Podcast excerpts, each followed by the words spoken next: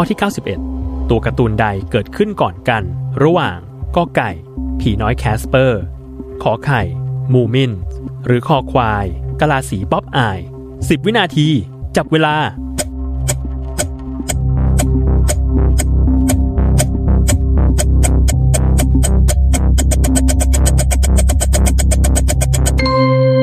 หมดเวลาเฉลย ข้อคอควาย ตัวการ์ตูนกลาสีป๊อปอายเกิดขึ้นก่อนเมื่อปีพุทธศักราช 2472 โดยเอลซี่ซีการ์ปรากฏตัวครั้งแรกในฐานะตัวละครเสริมในคอลัมน์การ์ตูน Thimble Theater ของ King Feature ตามด้วยข้อกอไก่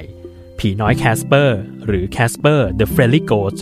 เกิดขึ้นเมื่อปีพุทธศักราช 2482 โดยเชอรี่สโตนเนอร์และดีอาน่าโอลิเวอร์ ซึ่งเป็นตัวการ์ตูนผีที่อยากจะเป็นเพื่อนกับสิ่งมีชีวิตประเภทต่างๆ แต่ไม่ประสบความสำเร็จ เพราะส่วนใหญ่นั้นกลัวผี